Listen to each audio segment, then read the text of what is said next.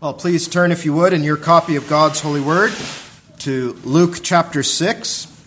Luke chapter 6. And as we continue our exposition of Luke's gospel, we find ourselves in verse 46 this morning. Last, well, as, as we come now to the close of Christ's sermon on the plain, we conclude our Lord's ethical preaching at the end of this sermon. And as another reminder, as we are prone to forget these things, we remember that the ethics of the kingdom are not the way of salvation, but they are the fruit of our salvation and are meant to be the heart of the Christian in pursuit of these things. That those who are born again are given a heart that desires to obey Christ and his ways. Well, with that, then, we turn to the very end of this sermon, Luke 6, verse 46 and give your attention now to the reading of God's holy word as we hear the very words of God. And why call me, call ye me Lord, Lord, and do not the things which I say? Whosoever cometh to me and heareth my sayings and doeth them, I will show you to whom he is like. He is like a man which built an house and digged deep and laid the foundation on a rock. And when the flood arose, the stream beat vehemently upon that house and could not shake it, for it was founded upon a rock. But he that heareth and doeth not is like a man that without a foundation built an house upon the earth, against which the stream did beat vehemently, and immediately it fell, and the ruin of that house was great. Amen. May God add a blessing to the reading of his word. Let's pray for the preaching. O Lord our God, we come once again to challenging words from Jesus Christ. And the minister who preaches is incapable of preaching such, such hard things, such hard sayings in his own flesh. And if he does, he is prone and tempted to not show the glory of Jesus Christ in it. And so, Father, we pray that you would give your help to the preacher who preaches that your Spirit would enable the minister to preach up Christ and to, that the, the people of God may hear his voice. They desire to hear Christ's voice, O God. Would you grant them their prayer? And for all the people who will now hear, whether converted or not, we pray that your Spirit would open their hearts, that those who are unconverted would be converted to Christ, and those who are converted may hear more of their beloved Savior and conform their life and, uh, and practice to his, his teachings. Oh, Father, in all these things, Lord, we pray for the glory of Jesus. And so you have asked, O God, is not my word like as a fire and like a hammer that breaketh the rock in pieces? We say, Yes, Lord, it is. And so may your word now come down as fire, and may your word be as a hammer that smashes our stony heart in pieces.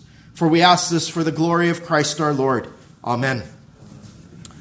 Well, we now come to the conclusion of our Lord's sermon on the plain.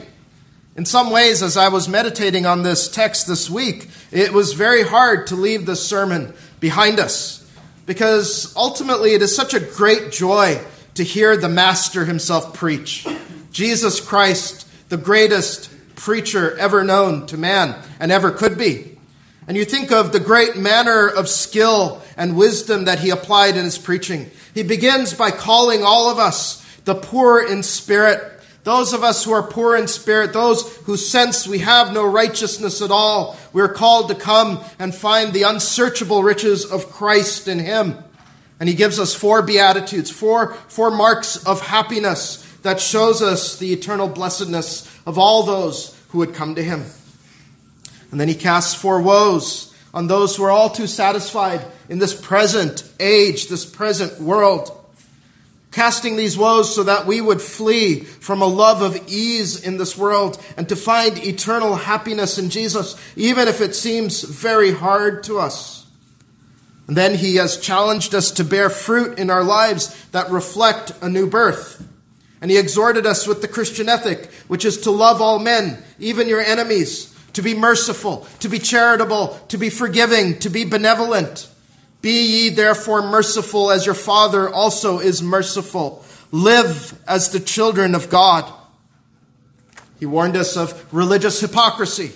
He told us to follow only men who follow him. He said to men who would lead his people, like the apostles before him, they must be Christly men themselves and to model Christ for their people. And so the scope of Christ's sermon in such little space has been extraordinary. Really, this is the 12th sermon we're having on this portion of the gospel. And he exemplifies true preaching for us, right? His preaching not only uh, uh, challenges us, but it also um, uh, it, it gives us comfort as we look to him. This is the manner of preaching of our Lord, preaching that draws all men to himself for salvation, but also calls them to conform their lives to him after they are saved, and all by the grace of God, of course. Now, though I did say, right, we are about to leave the sermon behind us. Jesus Christ concludes the sermon by saying, Don't you dare leave the sermon behind you. Don't you dare do that. Don't leave what I have just preached to you. He said, You have heard my preaching, but don't just come to hear what I have to say. Don't just come, hear what I have to say for a little bit, and then walk away. You are to leave the place in which you have heard me preach and go and live out the preached word. He says to do anything less than that, beloved, is to dishonor him and to not see him as your Lord. No matter what words you say to him, you might say, Lord, Lord, emphatically, you are my king. But if you don't do what he says, he is no king to you at all. You know, he has not given you and me in the Word of God suggestions on how to live our life. He has not given good opinions and, musings that he has come up with in the preached word, the Lord commands us. It is our duty to listen to him and do what he says. And so he asks us all the question, why do you call me your Lord if you don't do what I say? And he says, for those of us who will walk away, uh, maybe even nodding after he, he, he gives us his word, but then not do what he says, he says there are consequences for those who walk in that manner that their lives will be swept away when trials and tribulations come, and of course in the final judgment. Because their lives really are not rooted in Christ, no matter what their profession of faith says. So, with that introduction, our theme is our need to build our life on Christ's lordship. Our need to build our life on Christ's lordship. And we'll consider it under just two headings this morning. First is our need to enthrone Christ over our heart. And second is to see that those who do will endure the floods of this life and the judgment to come. So, first, enthroning Jesus. Uh, in other words, where I would like to begin is this thought. What you and I must do is make sure that our heart has a king. And that king must not be our flesh. That king must not be ourself. That king must be Jesus Christ. He is Lord over all even over our own hearts. The Christian must ever say and think, I have a king. I have a king, and it's not me. It's not me. I need to listen to my Lord. I need to listen to what he has to say. He tells me to go, and I must go. He says, do this, and I must do this because I am just his servant. That is something precious few Christians do. But he says, we dishonor him. Think of how we dishonor him, right? We come to Jesus Christ for all his precious blessings. We come to receive grace abundant that he showers upon us, salvation as a free gift, received freely by faith alone. And all of it is through his own travails, the King of glory himself, the Lord of glory crucified, as the Bible says. God in the flesh, to take the wrath that we owe God for our sin, that we might be made the righteousness of God in Him, that we might have the adoption of sons, that we might have the indwelling of the Holy Ghost, that we might be found in heaven eternally.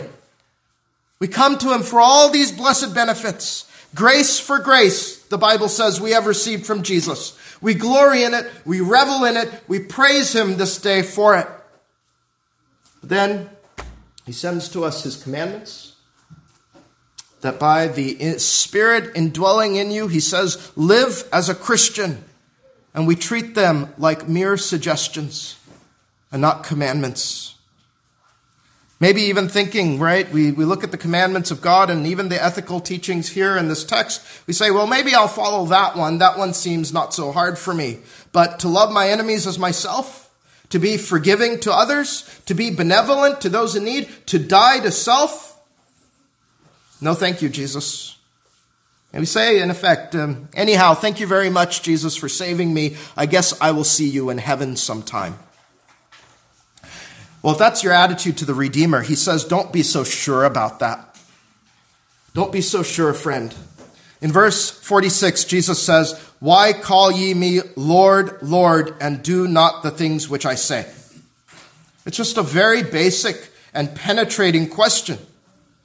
Well, let's look at the context of what's been going on here because we might have forgotten. In verse 47, he addresses this statement to whosoever cometh to me and heareth my sayings. Well, that addresses all of us today, doesn't it? All of us today have come to hear Jesus in the Word of God, haven't we? We have come to hear Jesus. And many people, we have to be reminded, come to Jesus to listen. But not all of them are His, though. Uh, the occasion of this sermon, as you remember how the chapter began, he had just chosen his 12 apostles in verse 13. And with them, a great multitude of disciples and peoples came, and this is what the Bible says, to hear him and be healed of their diseases. Came to hear him and be healed of their diseases. And as he preached, Christ knows that these two reasons are why many souls come to hear him. There is a sense, both a sense of need as well as curiosity over Jesus sometimes. Right? There's a sense of felt need. It's the same today. All who might come to hear Jesus and the Word of God, some come for a need they sense in their souls. Maybe some feel despondent. Maybe they've heard that in the Bible you will find the meaning of life. Some are desperately ill and, and desperate, and now, you know, religion is the, the last refuge of the scoundrel, as they say. Perhaps their conscience has been inflamed as they sense that it is not well with their soul. These are like those who came to Jesus for healing and the forgiveness of sins. In other words, some only come to Jesus to claim his benefits. You see that today. Even the word preached is often like this Jesus can punch your ticket to go to heaven, but follow him. No, not interested. He knows this. The Lord knows this about those who come to hear him. Then others come just to hear him speak out of curiosity, maybe even to marvel. And so many of us are like that, friends, and maybe you don't realize this. Maybe you just have a keen interest in this book like you would with any other puzzle. Maybe it's just something really remarkable and I just want to see how it's all put together. And every time I hear the word of God, I just see, oh wow, that's interesting how that came together with that part of the text. The Bible is just a very interesting book. Or maybe the doctrines of the word are incredible and extraordinary. Maybe Jesus Christ, its main figure, is captivating to you. Maybe he is mind blowing even. But friends, let me just say, even God's enemies marvel at the Bible. Infamous atheist Richard Dawkins wrote this A native speaker of English who has never read a word of the King James Bible is verging on the barbarian. This man hates God. But when he opens up a, a Bible, and translation aside, when he opens up the Bible, he says, This is beautiful. This is incredible. And if you haven't read it, in fact, you're like a barbarian. But with hatred in his heart, he swiftly adds, whatever else the Bible might be, and it really is a great work of literature. It is not a moral book. I'll leave the irony of being lectured uh, on morals by an atheist for another day. But that said, you see, there is a natural, natural recognition in the mind of natural man that this is something unlike any other book that has ever been written. Because it truly does come from God. But you see what utter blasphemy he committed. To see this book as good literature and not God breathed. That doesn't have authority over our lives, right? That it is no different than the works of Shakespeare to him. Just a good book instead of the good book. But Jesus said, Search the scriptures, for in them you think ye have eternal life, and they are they which testify of me, and ye will not come to me that ye might have life. John chapter 5. The point of this book is to bring you to Jesus, that you would have life as you submit your life to him. Every time, you know, every time Richard Dawkins picks up his copy of the King James Bible and reads it, Jesus Christ is calling to him to have eternal life, to take life as a free gift. But he's also telling Dawkins, ye will not come to me that ye might have it. Make no mistake, though, friends, and this is something for us to think about when a man is that hardened. Even after 81 years of shaking his fist at Christ, that's how old Dawkins is, Richard Dawkins can still be saved, even until his last day. Pray for his conversion, friends. Pray desperately that this man might be like Saul of Tarsus, who becomes a great witness for Christ. He can be saved. Why? Because this is a trustworthy saying, worthy of all acceptation, that Christ Jesus came into the world to save sinners, even the chief. I praise God for that truth because otherwise I myself could never have been saved at 30 years of age, much less 80. And the same is true for you all. I pray each of you has come to Jesus for eternal life. But I want to tell you, it is of no use, beloved, it is of no use, beloved, to sit and marvel at the word of God, to marvel at the words that Jesus has spoken, because it is of a truth. No man has ever spake as this man spake. Even Gandhi recognized that about Jesus Christ, but he would not come to him for life. All of us must not just marvel at the words, not just be curious about what Jesus says. You must go today to Christ and all who go to him will be saved. But this Lord, this Jesus, is not just a gracious Savior of men, he is also the Lord over all men, friends. No Christian, none, can take him as Savior and refuse to take him as their Lord. None. He is, what do we call him? What does the Bible call him? He is the Lord Jesus Christ. He is the Lord Jesus Christ. Lord over all, but even more so over you who believe. What does 1 Corinthians 6:19 say? Ye are not your own, for ye are bought with a price. Therefore glorify God in your body and in your spirit which are God's. Every body and every soul belongs to God, but doubly so the believer. You are, you are God's in a way that the unbeliever is not. Believer, you are not just made by Christ, but you're also redeemed by Christ with a terrible price. What a thing it is to tell to Jesus, tell Jesus this, I will take you as my Savior for my sake. I will take you myself for all your benefits, but I will not take you up as my Lord. Keep your throne off of my heart.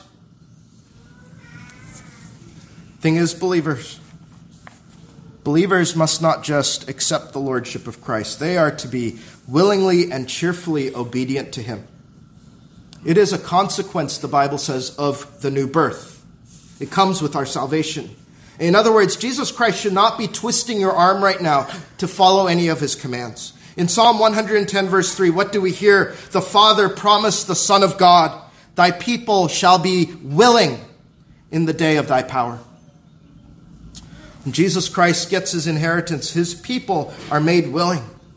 Are you a willing people then? Willing to come to Christ and willing to submit to Christ as well? That must be your heart's orientation. Have you, all of you, said, I will take Jesus both as my Lord and my Savior? And not just say it, friends. Maybe you've been interviewed for membership and you agree to the query that says that Jesus Christ is my Lord as well as Savior. He's asking this morning from out of the text, Am I truly your Lord? Or do you just call me that? Is it just, uh, really, at the end of the day, taking my name in vain, a violation of the third commandment? When I say, Lord, to you, Jesus, am I really, really blaspheming your name because I refuse to submit to you? Is it just so ingrained in you to say it, but you have no idea what it means? And that's why he asks, Why call ye me Lord, Lord, and do not the things which I say? This is a penetrating question, friends. It reveals whether our profession of Jesus as our Lord is true. By making you reflect on this question, do I do the things Jesus tells me to do? Now, this entire Bible, I want to remind you, is Christ speaking to us. All of it. Not just the red letters you find in certain printings of the Bible, where Jesus speaks in the flesh. Jesus is the Word of God incarnated. All of it. The Word was made flesh and dwelt among us. John 1.14.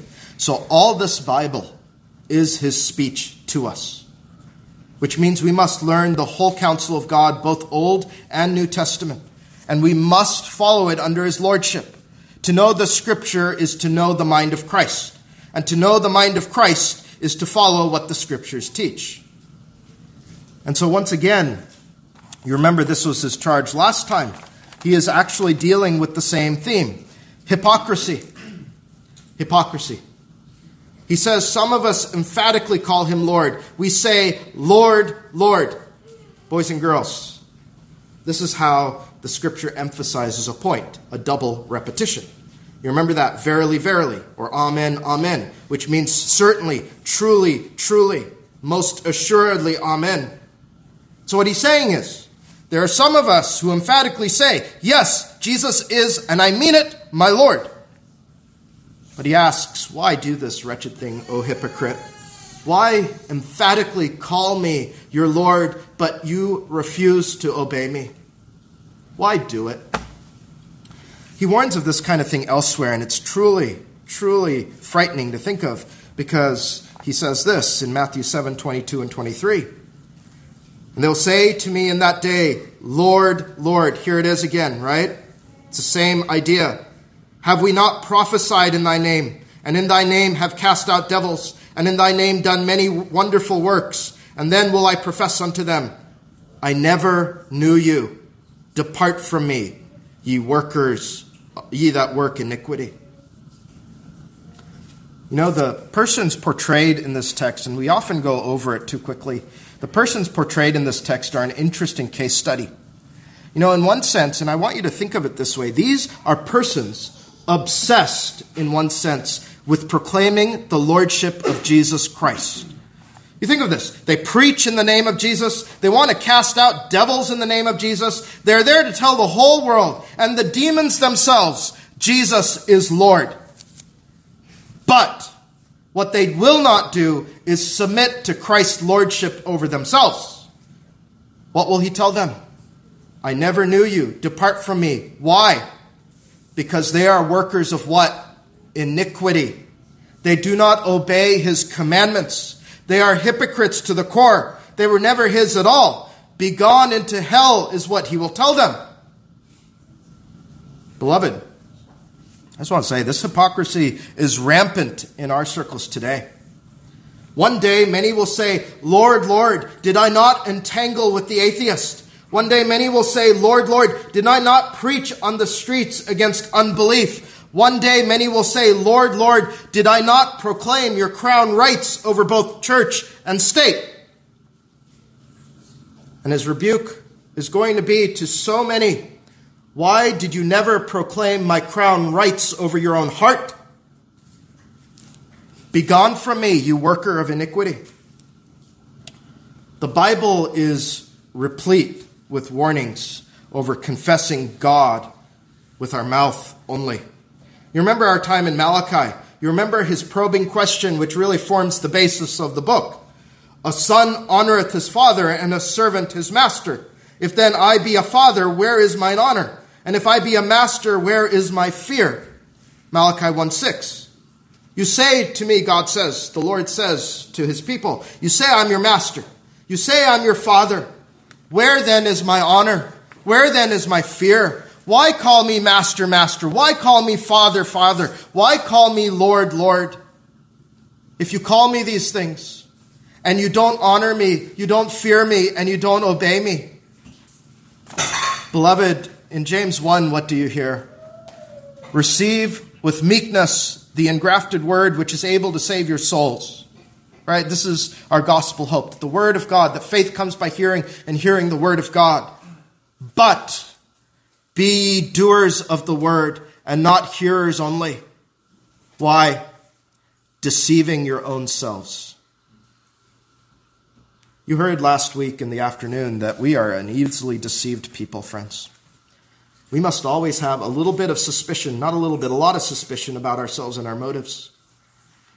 But God says one way you know you are not deceived is that uh, you are not just a hearer of the word of God, but a doer.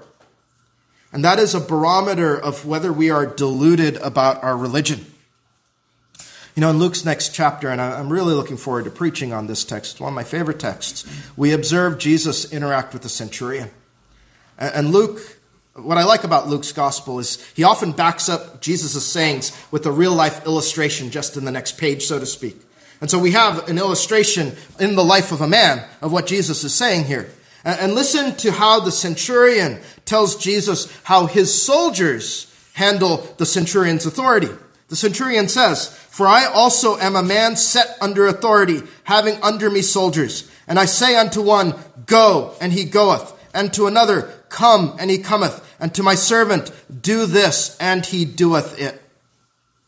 And of course, Jesus marvels at the man, doesn't he?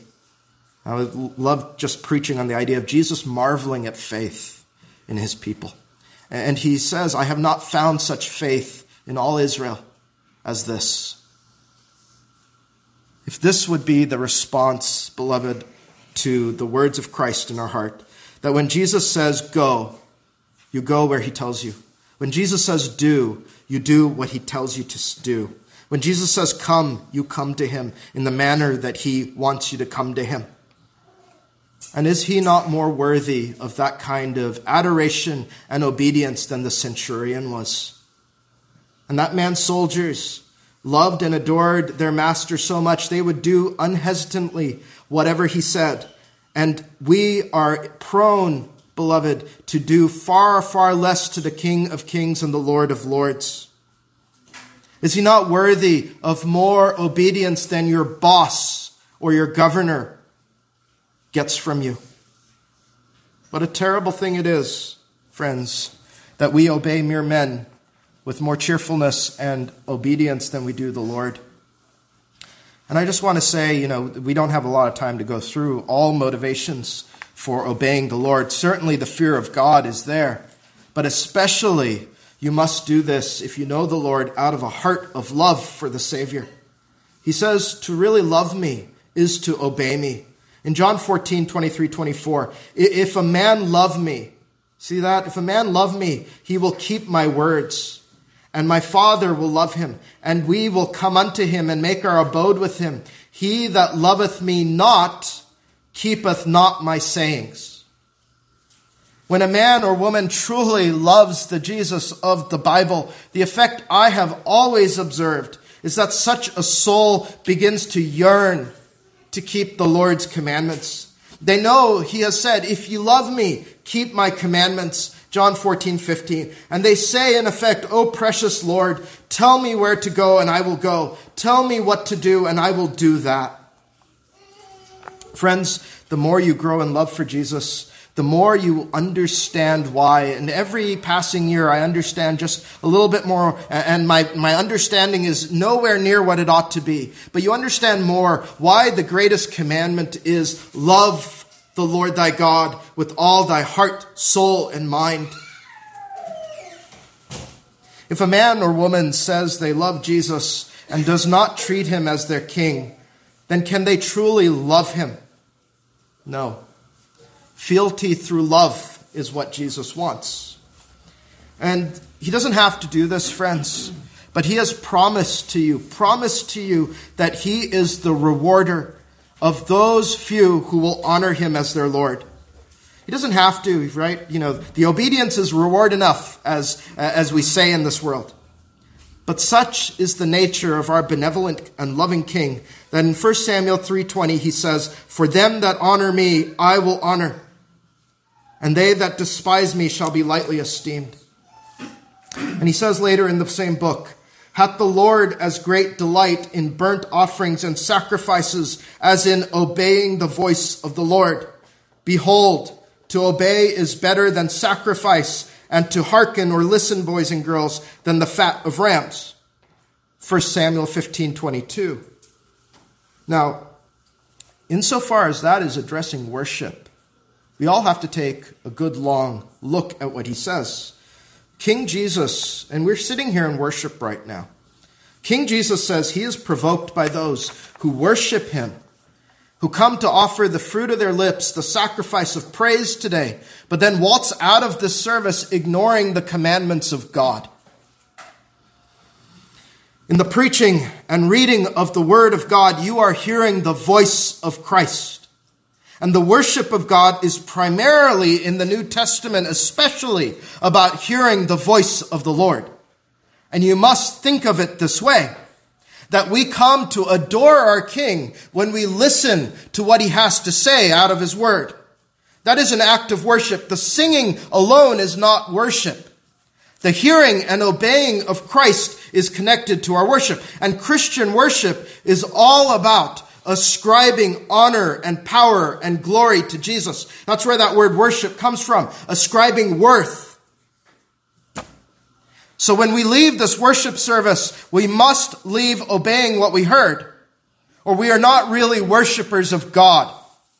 To obey is better than sacrifice, better than the sacrifice of praise in God's eyes.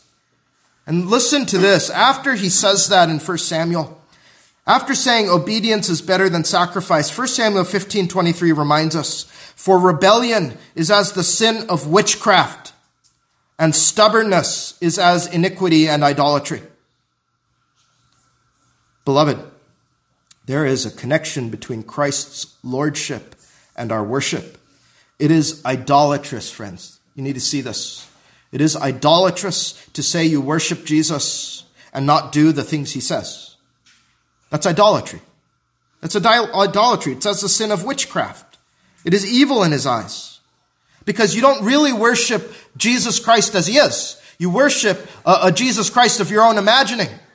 One who has no power. One who has no authority. One who has no claim over your heart. You say, thank you. I will worship you with my lips and then I walk out this door proving I don't really worship the true Christ because I won't listen to what he has to say. Idolatry. That's all that is. The sin of witchcraft. What you must do, beloved, is to resolve to know the will of Christ in the Bible, to hear him, but also resolve to obey what it says from the heart. Now, we must never forget these things, even as we had in our call to worship, that it's all of grace right, that we do anything in the Christian life. The power to obey comes from the Lord Himself. And He has taught you this when He taught you how to pray, beloved of God. In the second petition of the Lord's Prayer, well, first, what you have to get is the order right in the petitions. The second petition is, and boys and girls, you know this from your catechism and the Word of God. The second petition is, Thy kingdom come, isn't it? Now, you need to pray that before before the third petition, which is, Thy will be done. And you might think, right, I need to pray, Thy will be done in earth as it is in heaven first, as I listen to the words of Christ. No, you pray the second petition first, that Christ would enthrone himself on your heart. Thy kingdom come, not just out there nebulously, but in here, in my own heart first. The kingdom must come here first. And then, after he is king of my heart, I can pray that his almighty power would enable me to do his will in earth as it is in heaven. Then only the petition makes sense. Thy will be done in earth as it is in heaven. After he is king. And you think of heaven, right? You think of the pictures of heaven that we have in the Bible. The throne of Jesus Christ, the lamb in the midst of the throne. And what are the angels doing in heaven? When Jesus says to the angels, go, they go. When he tells the angels to come, they come. When Jesus says to the angels, do this, they do this. They do it cheerfully, reverently, adoringly. In the same way, you beloved, take that picture for yourself and pray for the same kind of obedience to be in you as well. That you would pray as your king himself prayed once. Not my will, but thy will be done. This is all work of God's grace, friends. If you've tried to obey out of your own flesh, You'll hear the folly of Galatians, where Paul says, having begun in the Spirit, are ye now perfected in the flesh? It's all of grace. You must, you must pray for it. So, with that heading, the summary is do not deceive yourselves. Take Christ and obey him as Lord, not just Savior. And then finally, let us consider enduring floods as our second heading. Now, the remainder of the text shows us the blessed effect of Christ's lordship over us.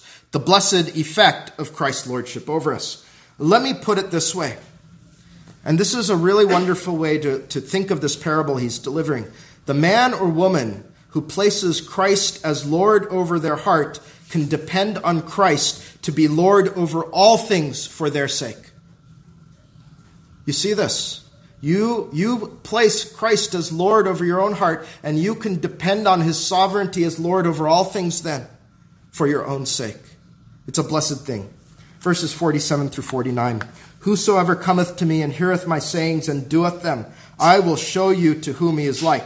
He is like a man which built on a house and dig deep and laid the foundation on a rock. And when the flood arose, the stream beat vehemently upon that house and could not shake it, for it was founded upon a rock.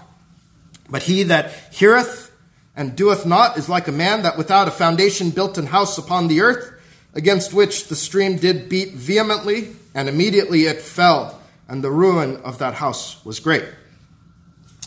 In this parable, there are two homes connected to two men, and the homes represent the lives of these men. In the first home, its owner digs deep until it is anchored on solid rock. Now, boys and girls, you hearing that know that the rock that he has anchored himself to, his life's foundation, is who?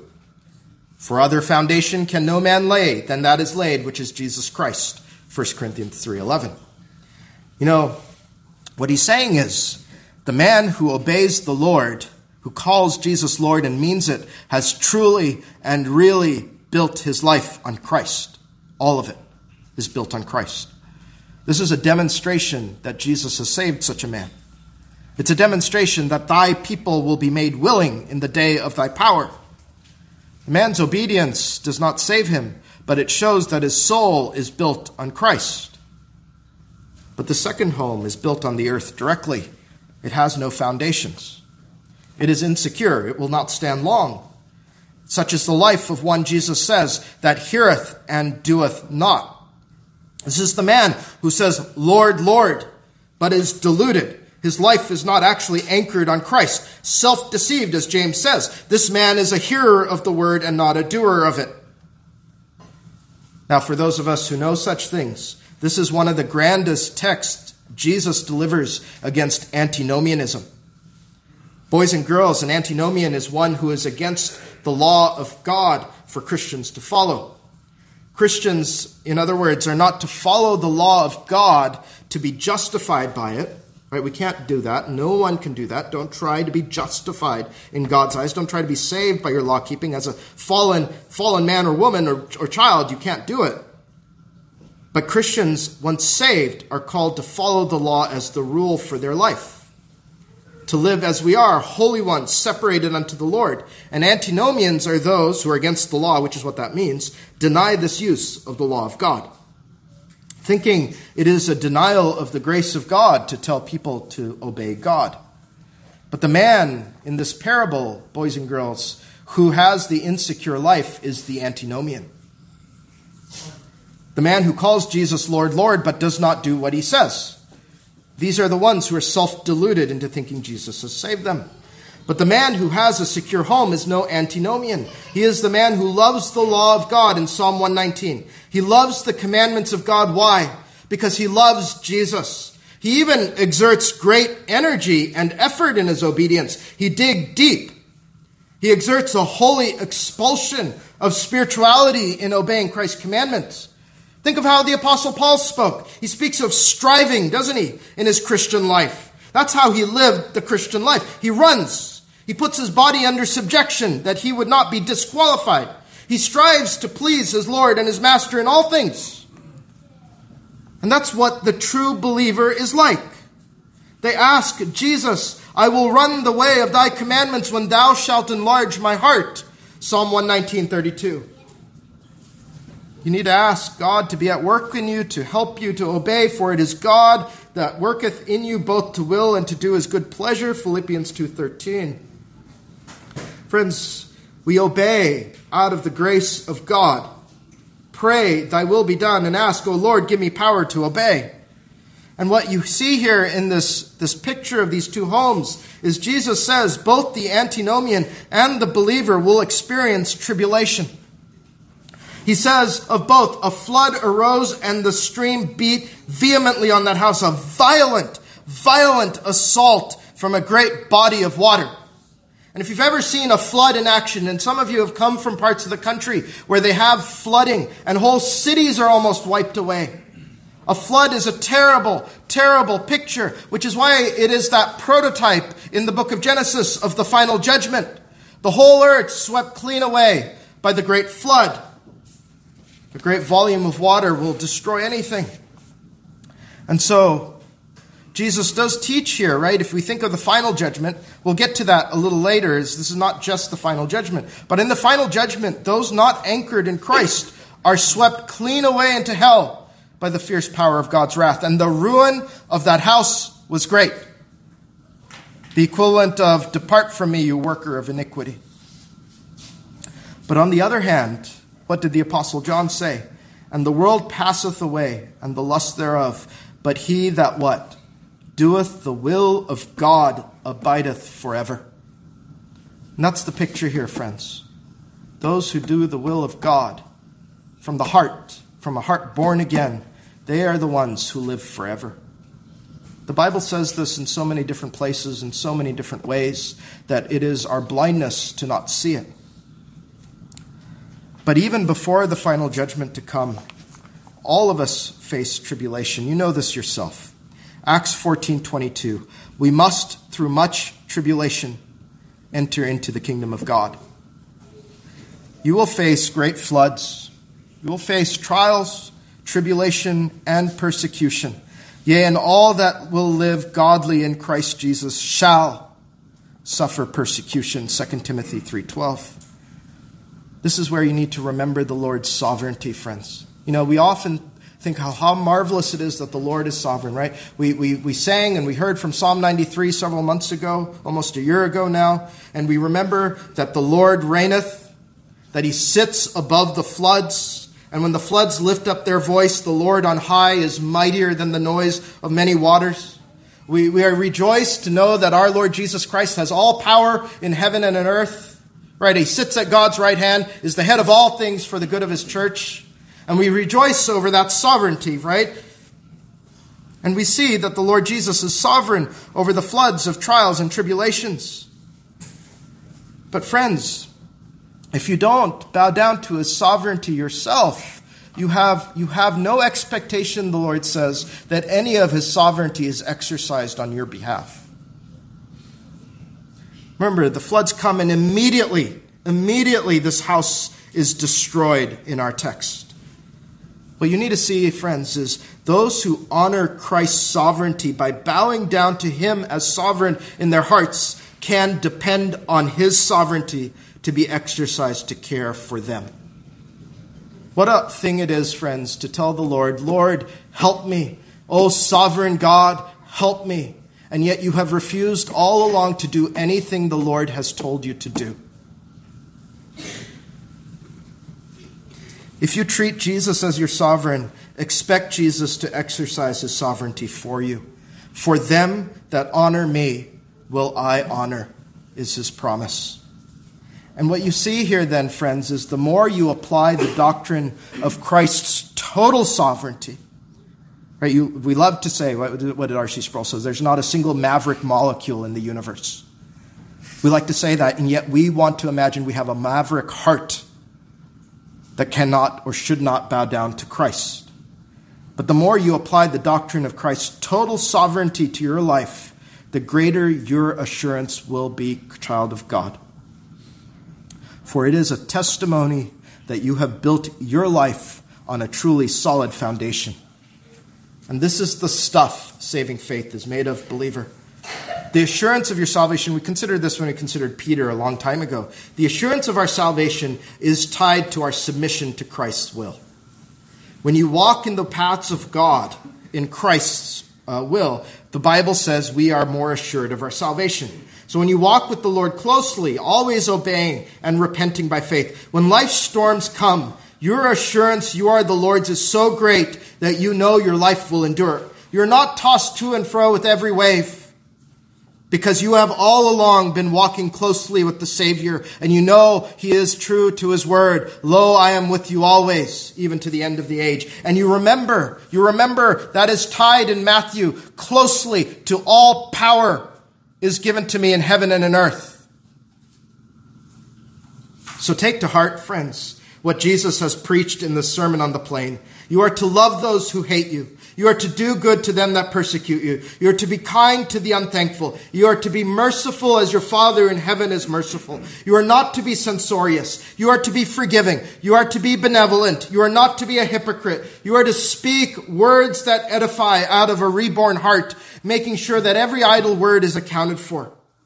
Every command has challenged us in this sermon, but by God's help, he says, put them to practice.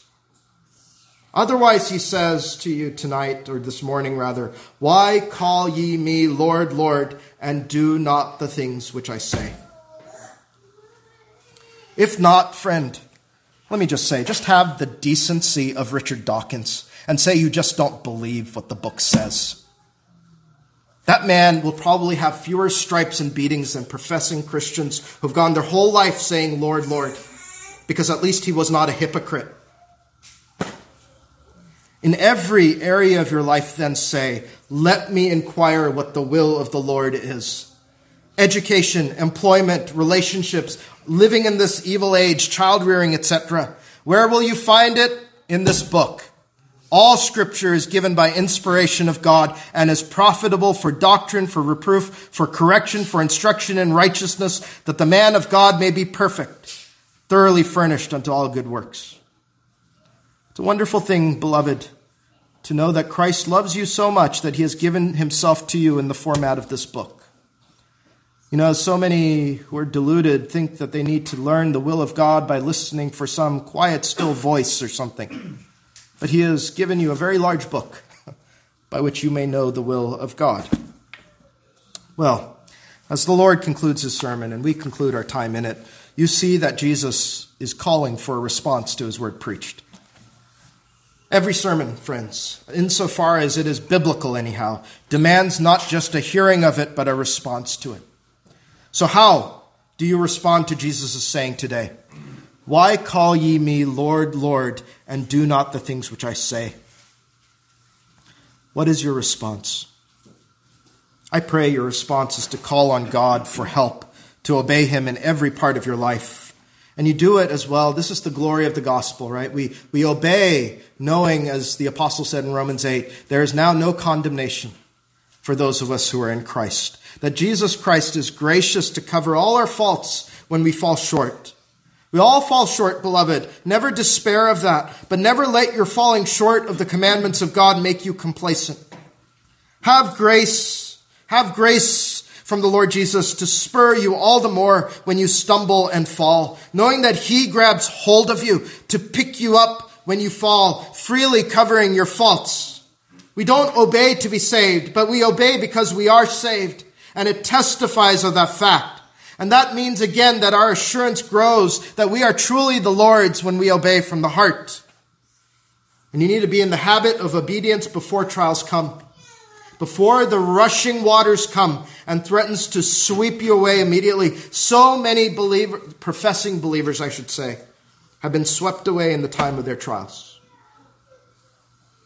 Seek out every area of your life where you have not put Christ on the throne and thrown him king over your whole heart, praying thy kingdom come, praying thy will be done. So, friends, may you all leave this place, beloved, not just worshiping Christ, but also obeying him, knowing obedience is better than sacrifice. And may you then not hear on that last great day, I never knew you. Depart from me, you worker of iniquity. Oh, but instead, may you all hear our Lord say what? Well done. Well done, thou good and faithful servant. Enter thou into the joy of thy Lord. May God help us all. Amen. Please rise for prayer, if able.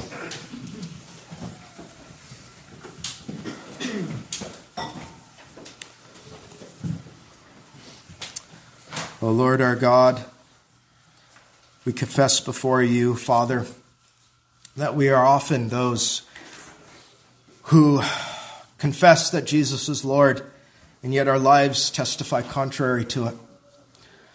O Lord our God, we pray if any here have been convicted by the Holy Ghost and don't know Jesus Christ, that this would be the day of salvation for them, that they would turn to the Lord.